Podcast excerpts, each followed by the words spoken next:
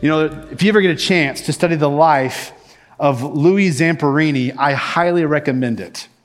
This is a man who has had movies portrayed about him, books written about him, countless articles about his life. This is a man who was in the 1934 Olympics as a sprinter. In fact, he got to shake the hand of Hitler. He was then sent into uh, the military for World War II, where he flew planes in the Pacific Theater. While Louis was in the Pacific Theater flying airplanes, he had two crashes, one of which he landed in the Pacific Ocean, where he was stranded on a boat, on a raft for 47 days. He was then rescued by the Japanese on a carrier. He was made a POW, a prisoner of war, for two years in a Japanese imprisonment camp. While he was there, he was nearly starved to death and regularly beaten within an inch of his life. The trauma that he experienced was so significant that when he returned home to California, he would have violent uh, nightmares. He would wake up and find himself strangling his wife in horror over what was happening to him. He turned to alcohol and just became a, an alcoholic who was just continually drunk.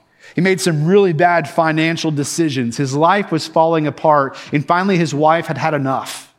And she said, that it, That's it, I'm, I'm done. But at that time, a friend invited Louis's wife to go to a Billy Graham crusade in Los Angeles.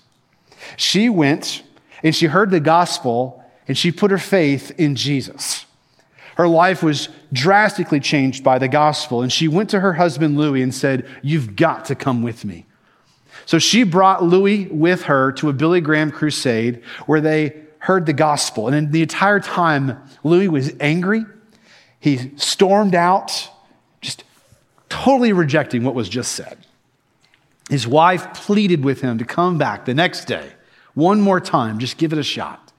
Louis returned, heard the gospel, turned from his sin, and believed upon Jesus. And his life was drastically changed. He turned away from alcohol. He started loving his wife the way that Christ loves the church. He started preaching Jesus in different parts of his community. He started a boys' camp to care for at risk teenage boys and led many of them to faith in Christ. He eventually took a trip back to Japan where he not only started preaching the gospel, but he forgave those who had treated him so terribly.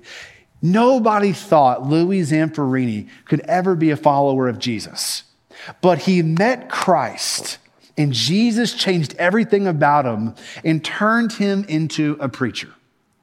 Well, Louis's life is a picture of someone we've been studying for the past several weeks in Acts chapter 9.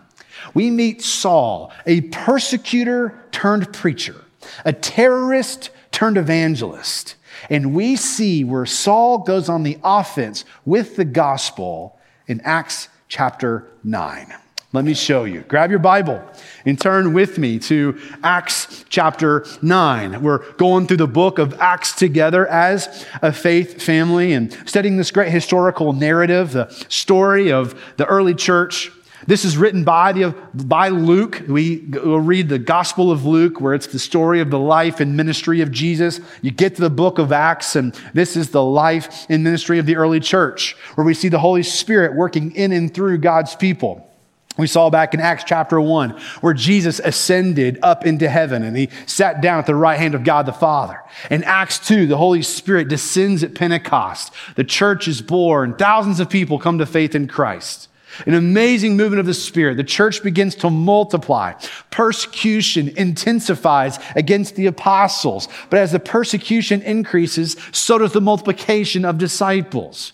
You get to Acts 7, it's a pivotal moment, a watershed moment in the life of the church. Stephen is martyred. He is murdered for his faith in Jesus and boldly preaching the gospel to the Sanhedrin. And who is there holding the clothes of those who are throwing the rocks and stoning Stephen? But Saul.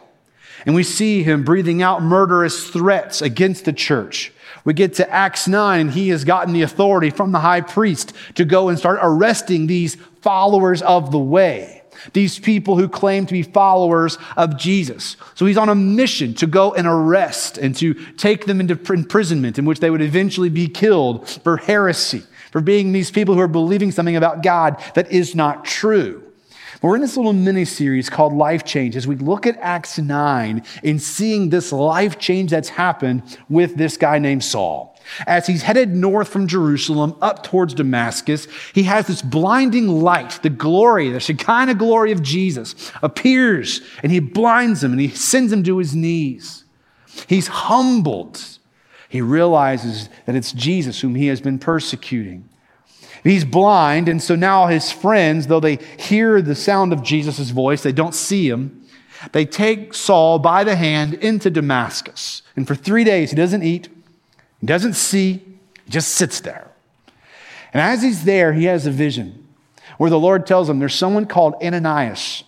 This man is a church leader from Damascus. He's going to come and lay his hands upon you, and you're going to receive your sight. And so Ananias hesitates, but he obeys, lays his hands upon Saul. Saul's sight is restored.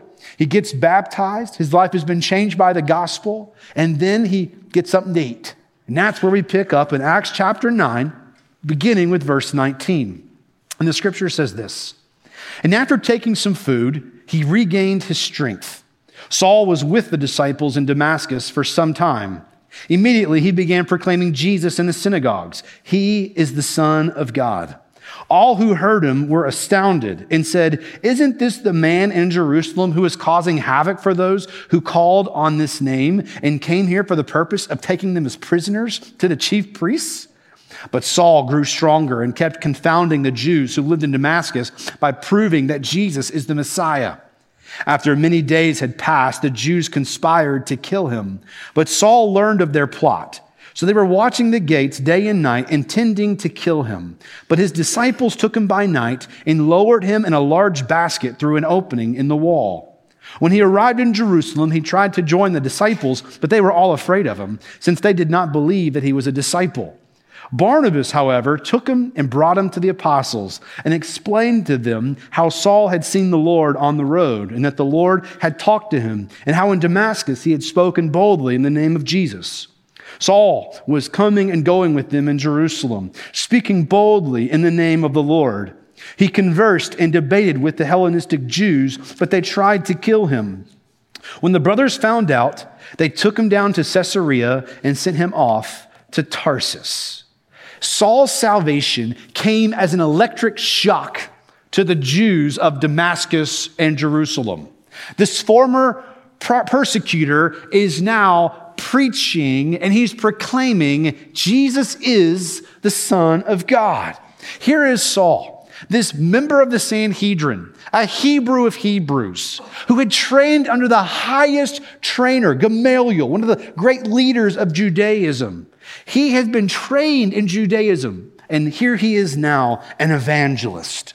The Holy Spirit has lit a flame in a man who was combustible for the gospel. And here you and I sit, 2,000 years later, and we have this brief window in our lives.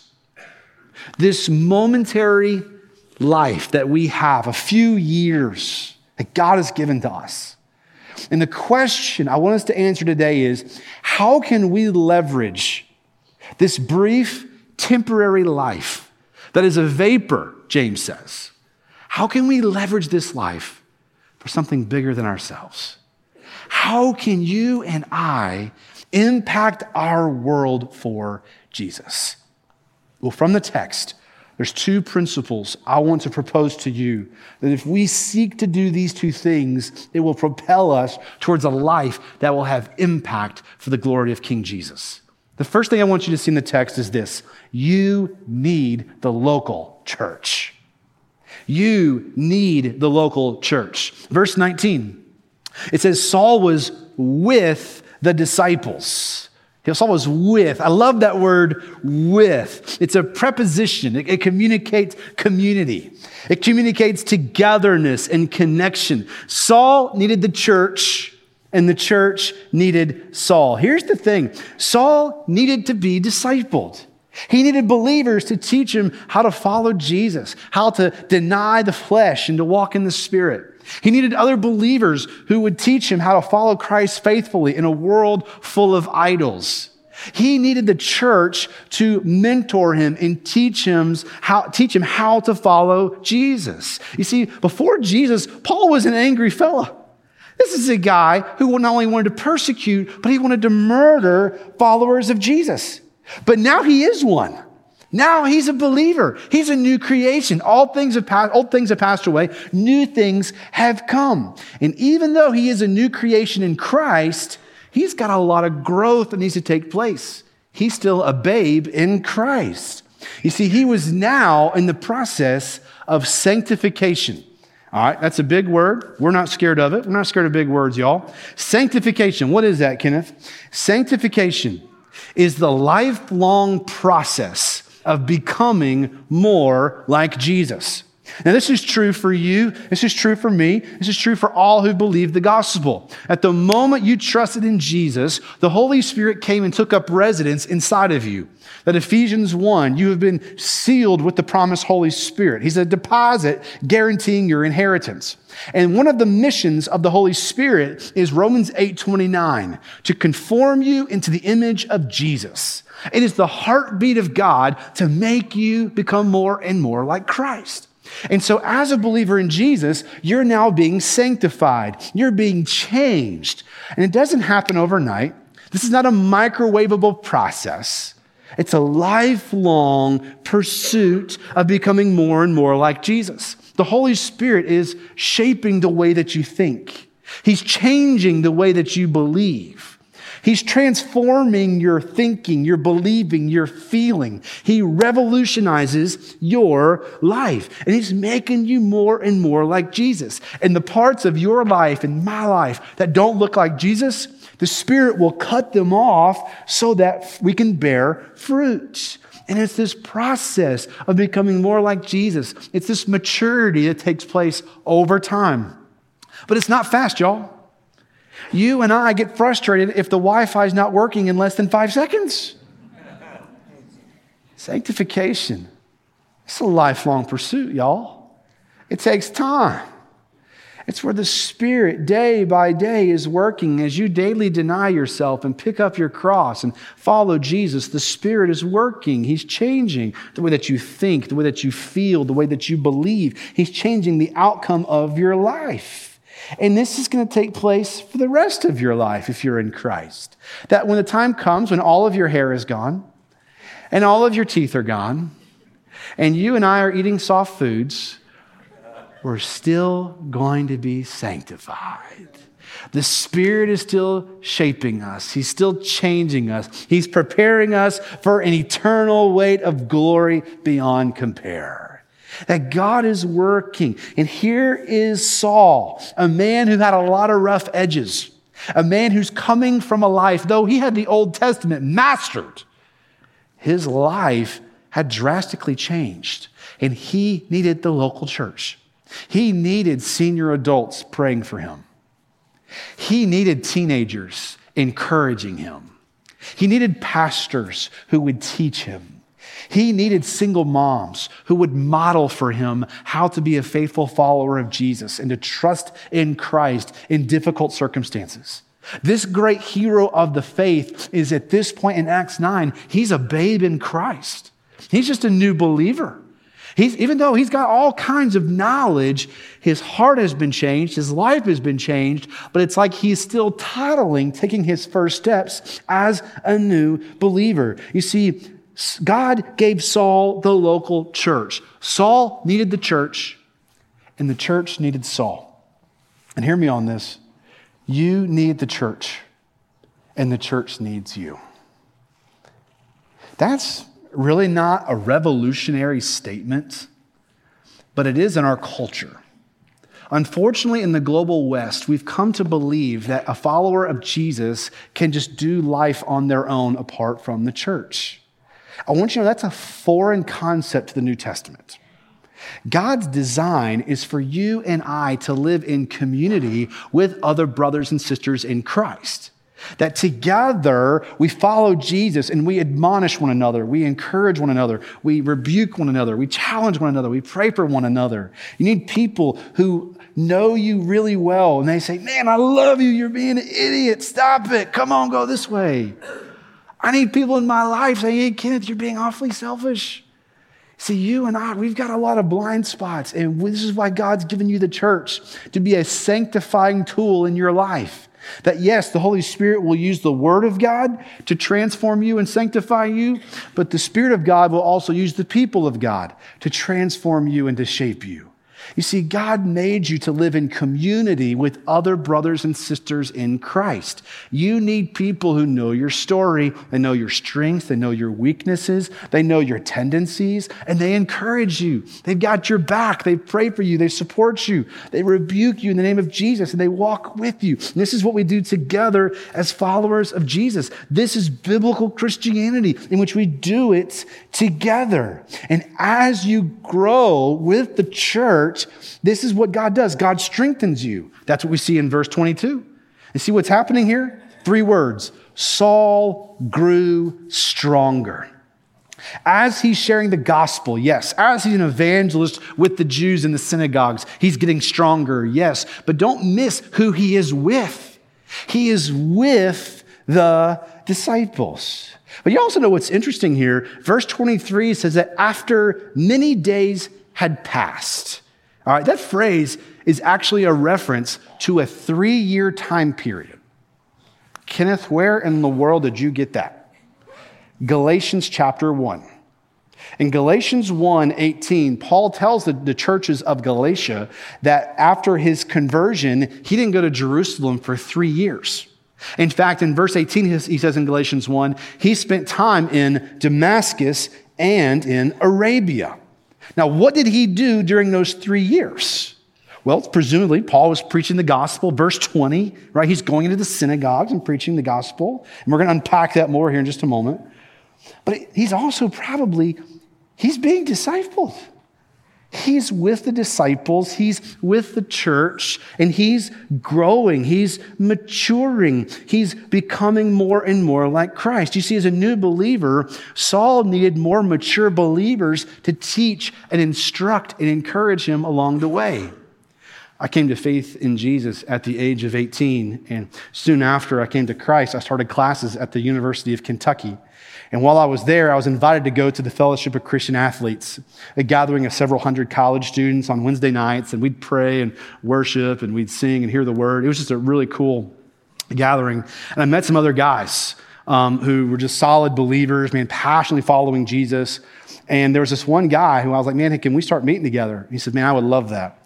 So we started meeting once a week and we started memorizing scripture together. We'd pray together, hold each other accountable. Um, we, we, it was just a, a, sweet time of, of growth. He started teaching me how to be a faithful follower of Jesus. We would get a bunch of guys together and we'd go to downtown Lexington and we'd share the gospel with people who were bar hopping or homeless. An incredible season of maturity and growth. In fact, that guy, ironically, uh, his name is Paul. And uh, during that time, Paul just poured into me. And he discipled me. And during that season, I joined a local church. And at that local church, I found older men in the church who started pouring into me. Uh, there were men in their 60s and men in their 40s, uh, men in their 20s. And these guys just started just pouring into me. Uh, on Sunday afternoons, I would go to the home of, of David and Betty Joe, both in their, in their 60s. And David was a former baseball player, and his, his fingers looked like hot dogs, right? I mean, just they were ginormous. And he would, he would pray, and he'd put his elbows up on the table, and he would just clasp his fingers like this, and he would call down heaven on my behalf. I learned how to be a husband, how to be a father, how to lead and shepherd from a guy like that. And though my parents did a phenomenal job of modeling love and community, it was amazing how God brought other people into my life to teach and to shepherd and encourage and to model. This is what a Christ follower looks like. It's amazing how God is so gracious in which He puts people into our lives who will put their arm around us and say, I'm going to walk with you. That's what happened with, with Saul. When he gets to Jerusalem, the church stiff arms him. They're like, hey, bro, we don't think you're a believer. We didn't want you near us. But there's this one guy named Barnabas. Barnabas says, Saul, come here, bro. Puts his arm around him. hears his story, celebrates with them, takes them to the apostles and say, hey guys, this guy right here, Jesus appeared to him, which by the way is a qualification for being an apostle. All right? The only way you can be an apostle is if you have a face to face encounter with Jesus. So if today someone calls themselves an apostle, uh uh-uh. no, no, no, no, not possible. It's a New Testament mark. Here is Saul. He says, I'm, an, I'm a least among the apostles because I persecuted the church of God. And he says, I'm as one who was untimely born, meaning I came to faith in Jesus later and I met Jesus well after the church had been established, right? That's how he sees himself. And yet here he is going and he's meeting with the apostles and he begins growing and maturing there in the church at Jerusalem. May God raise up more Barnabases even here in our church. Just men and women who will lock, put, lock arms with brothers and sisters. They'll invite people, hey, get in here. Let me hear your story. And come, come join me. Be a part of us. That we're, we're, we're, people who are continually looking to invite and encourage and bring people in. And, there, and here's what I love I, I, I look across the landscape of this room, and there are so many people who are Barnabases Okay, and, and I wish I, I, had, I had more time to, to, to, unpack this, but, but I think about somebody like, like a Bob Rickman, a guy who's intentionally trying to encourage uh, believers, and he's always positive and affirming. Uh, I, I, think about a guy like, like Harper Whitman, who just loves believers, and he has a heart for the boys at Safety Net and taking groups down there once a month, just trying to invest in these young guys to come alongside them to, to affirm them. And, and, and, and here's the thing can I just say this? I, I think for all of us, if I can speak for all of us, all of us one day want to grow up and be Jim and Blanche Spinks. I'm not sure about you. That's kind of how I feel. Like, I hang out with Jim and Blanche, and I'm like, golly, I want to be like you one day, right? They're Barnabases, they're glue. They're showing the importance of the local church. And guess what? You get to do that. You get to walk slowly off the campus. You get to engage in conversations. Yeah, this is going to sound silly, but one of my favorite sounds is the sound of fellowship. Uh, one of the things, that this is going to sound so weird, y'all, but sometimes after services are, are done, I kind of go off to the side and I will stand against a wall and I'll just kind of close my eyes for a minute. And I just listen. And I'll sometimes bring somebody over and I'll bring, hey, come here and listen to this. Close your eyes, listen to this. And they're like, what are we listening for? and I tell them, that's the sound of church health. That's the sound of a church that's loving each other. And we're building relationships. And there's a lot of us, y'all. There's a ton of people here. And if you're new, you might be thinking, my goodness gracious, this is overwhelming. And I completely understand that. But I want to place the burden upon Westwood members. Have your eyes open, your arms open, and say, get in here. Come join us. Be a part. You going to lunch today? Come with us. What a great model of what Barnabas is doing here with Saul. Hey, hey, Saul, come with me. You need the local church. You need it. And the local church needs you. You have spiritual gifts that the Spirit has given to you for the sake of blessing and benefiting the local church. God wants to use your gifts through you to be a blessing to others, and we get to do it together and it's, it's tangible, right? It, it's, it's meaningful ways that we can do this. I mean, think about what's happening right here with Saul. Here is a guy who We'll get to his evangelism in a moment, but because he's so boldly preaching Jesus, the people, the, uh, the Jews in Damascus want to kill him, and the Jews in Jerusalem want to kill him. So do you, see what happened there in the text? Is that the church sees him in trouble, and it's not like, well, good luck, bro. No, no, no, no, no, no. What do they do? They're like, hey, Saul, uh, there are people at the entrances of the city here in Damascus, and they want to kill you. There are assassins. Their eyes are open. They're watching for you to come in or out. Day or night, the scripture says that they're there waiting for them. So what do they do? Under the cover of night, they put him in a basket, kind of like a Joshua 2, where we see a, Rahab lowers the Israelite spies, right? This is what they're doing with Paul. They, hey, get in this basket, bro, and we're going to lower you down, and he escapes to safety and to freedom. It's tangible. The church saying, hey, we got your back. We're going to protect you. We're going to be with you. In fact, even in Jerusalem, as the, the, the Jews, the Hellenistic Jews, want to murder Paul, the church finds out and they're like, hey, bro, we got to get you out of town. And so they're like, hey, man, we're going to take you to Caesarea, which is about 120 uh, miles northwest on the, on the Mediterranean Sea, right? And then from there, we're going to send you up to Tarsus, about 150 miles uh, northeast. We're going we're going to get you back to safety, your hometown, by the way, and we're going to get you out of here. That's what the church does. We protect one another. We encourage one another. We champion one another. We walk with one another. We're patient with one another. We extend grace to one another. We give one another the benefit of the doubt. That if there's confusion or messiness in relationships, we're going to like, hey, listen, let's, let's humble ourselves and let's, let's get this right. This is what it looks like to be a local church. You know, one of the, the scriptures, uh, uh I'm sorry, descriptions in the New Testament of the church is that we're family. And sometimes family doesn't get along. All right? I'm not sure if that's, and maybe that's just my family, but there's just times where there's, there's conflict and disagreement. And, and maturity and humility says, hey, let's get this right. Let's humble ourselves. Let's reconcile, walk in joy and humility and love. We're not going to avoid hard truth, but we're going to love each other through it. And it's healthy. And this is what a healthy gospel culture looks like within a church. This is what's happening here. We see Saul, who was with the disciples. And may I say to you, you need to be with the church. You need God's people in your life. If you're going to persevere to the end, if you want Jesus to maximize his glory through your brief temporary life, you need the church. But secondly, hear me on this we need to preach Jesus to the world. See it there in verse 20. Immediately he began proclaiming Jesus. I love that word immediately. Like it's this urgency, right? Saul's not waiting until he has the answers. He's not waiting until he's been discipled. He's playing offense with the gospel immediately. And it's, hey, Jesus has changed my life. I got, you guys got to know this, right? Hear me on this. You don't need a seminary degree to share the gospel. Okay? You don't have to be in Sunday school for decades before you share Jesus. If you've met Jesus, if he's changed your life, you've got a story to tell. You get to point people to Jesus. You get to brag on him. That's evangelism. You're talking about what he has done through his perfect life, his death, his burial, his resurrection from the dead. Anybody who turns from sin and trusts in him by faith, you're rescued, you're saved. That's the gospel. It's simple. Anybody can get in on this. It's so easy, a child can understand it. And yet, God, in His providential wisdom, makes it so simple that even the most prideful college professor is blinded to it. Those who are arrogant and full of pride and selfishness, those who are unwilling to humble themselves, it's tomfoolery.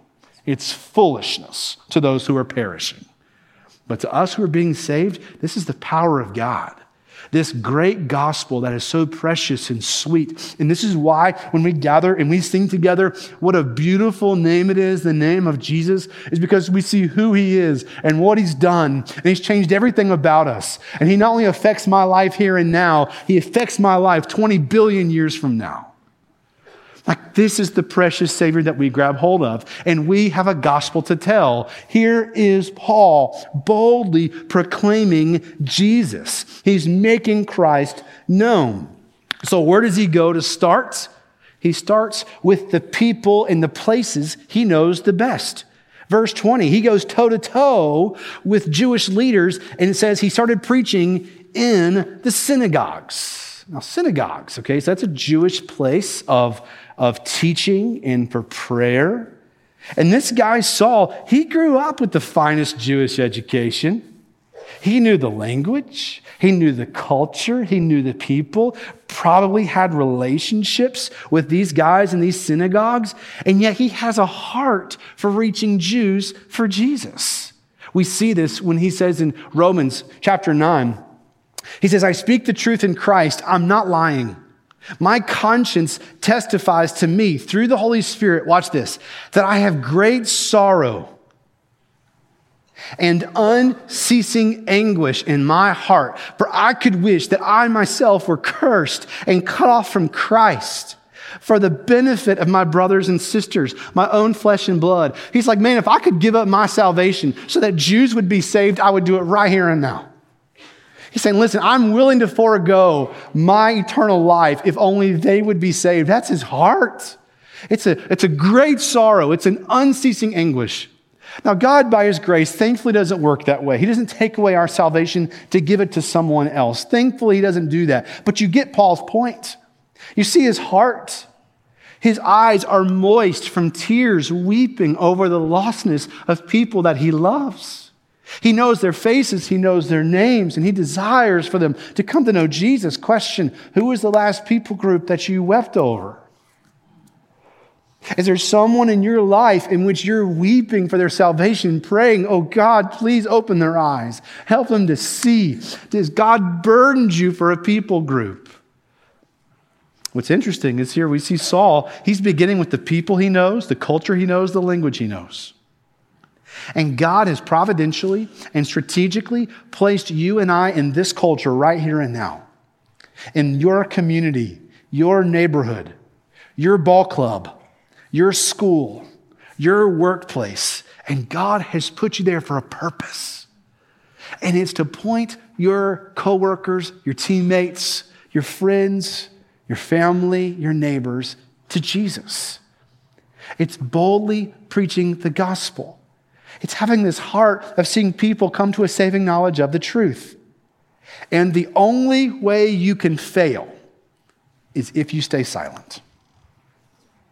That's the only way. But Kenneth, what if I say something that's really stupid? Can I encourage you? You're going to. I do it all the time. I get paid to do it. You're going to mess up in your evangelism. I still get nervous, y'all. I've been doing it for a long time. It's okay to be scared. But you see, Remember, we said sanctification is the lifelong process of becoming more like Jesus? God is sanctifying you through evangelism. Because He's putting you in a position which you're like, okay, God, I've got to have you.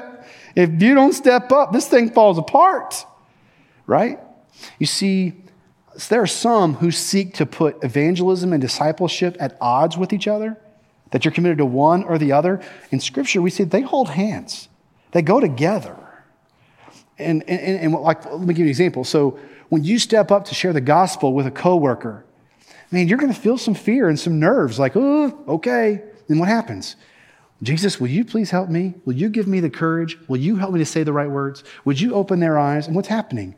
Man, you're casting your heart upon Jesus and your faith is increasing. You want to mature in the faith? Start sharing the gospel. If you want to see yourself be a mature believer, start being an evangelist. It's going to put you in positions in which you're going to say, God, I've got to have you. But it's in those moments that God meets with you. Because as you begin to get in the habit of sharing the gospel, you know what's going to happen is you're going to start saying things that are coming out of your mouth like, where is this coming from? It's the Holy Spirit. He's taking these words and it's like, oh my goodness gracious, I'm just going to keep talking. He's taking the word that's been planted in your heart through discipleship, and now you're applying it through evangelism. You see, evangelism drives you to two places to your Bible for answers and to your knees for prayer. You're going to start finding that your prayer life is going to change because you're no longer praying about simple things or small, petty things. You're praying about eternal things. God, open my teammates' eyes to the gospel. God, I pray that my neighbors would come to know Jesus. Like, those are things God's like, yeah, now we're talking. God cares about the small stuff in your life, but He also is calling you to something deeper. And the way that you get to join Him is you say, God, break my heart for what breaks yours. And lost people break the heart of God. And Saul is at the point where he's in tears, longing to see people come to know Jesus. And so we say, God, break my heart, give me a heart, a passion, moist eyes that are weeping for unbelievers. And God, give me the courage and boldness to step up to proclaim and tell you, tell the, tell the nations what you have done. And this is what God does with you and with me. And it's, y'all, this is not complicated. Like, these are layups, right? This is not like, whoa, like this is really, really complicated. It's very simple. If Jesus has changed your life, you want to talk about him. You want people to know what you know. You want people to experience what you have experienced. But if you don't have that desire, hear me on this, it may be because you're not a follower of Jesus. If you're not brokenhearted for unbelievers, it may be because you don't know Christ yet. And if and, and you're like, hey, whoa, whoa, I'm not supposed to question my salvation. 2 Corinthians 13 says, Examine yourself, test yourself to see if you're in the faith. There's nothing more horrible than to presume that you're in Jesus, then you take your last breath and you're not. Examine your hearts. And questions are you banking your soul upon religious actions that you've done or upon a genuine faith in the Lord Jesus Christ? You're banking your soul not upon you, but upon Him. It's Jesus. You're saying, You're the one who can save me. And I'm leaning and I'm banking my soul squarely upon you. And when He changes you, man, you can't help but talk about it. You begin having these conversations. This week I was traveling in Atlanta for a conference and I had stopped at a restaurant and I just had a brief window of time and my server came over. And this is what I do at most restaurants most of the time. Like, hey, I'm a follower of Jesus. I'm about to pray for my food. How can I pray for you? And it's amazing. That's a, that question kind of sets the temperature of where they're at. Like you can see where they are spiritually with that one question. Hey, I'm going to pray for you. How can I pray for you?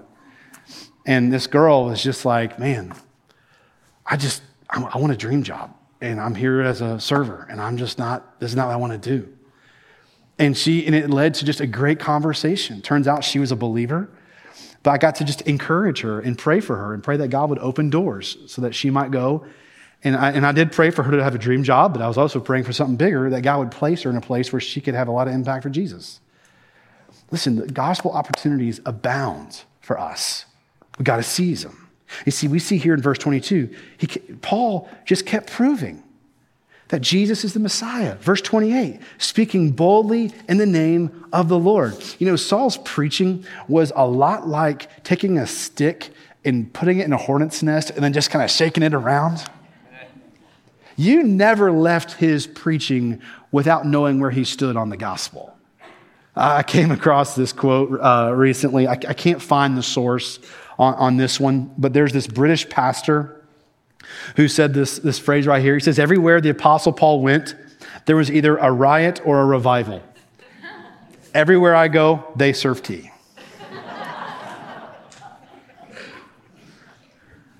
Westwood, we got a gospel to share, y'all. And whether there's a riot or a revival or they serve tea, we preach Christ. In fact, this is the challenge, the impact point I want to bring before you today. It's this the impact point is to shock the world with a passion for your church and for preaching the gospel.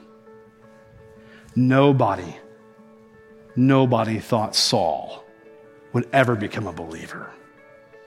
He was full of rage and hatred and malice. Nobody thought Louis Zamperini would become a believer. He was full of alcohol and vengeance and rage. But Jesus changed him. You see, God loves to display his power by shocking the world, by changing the lives of people who look to Jesus by faith and they become preachers. People like Saul, and people like Louis, and people like you.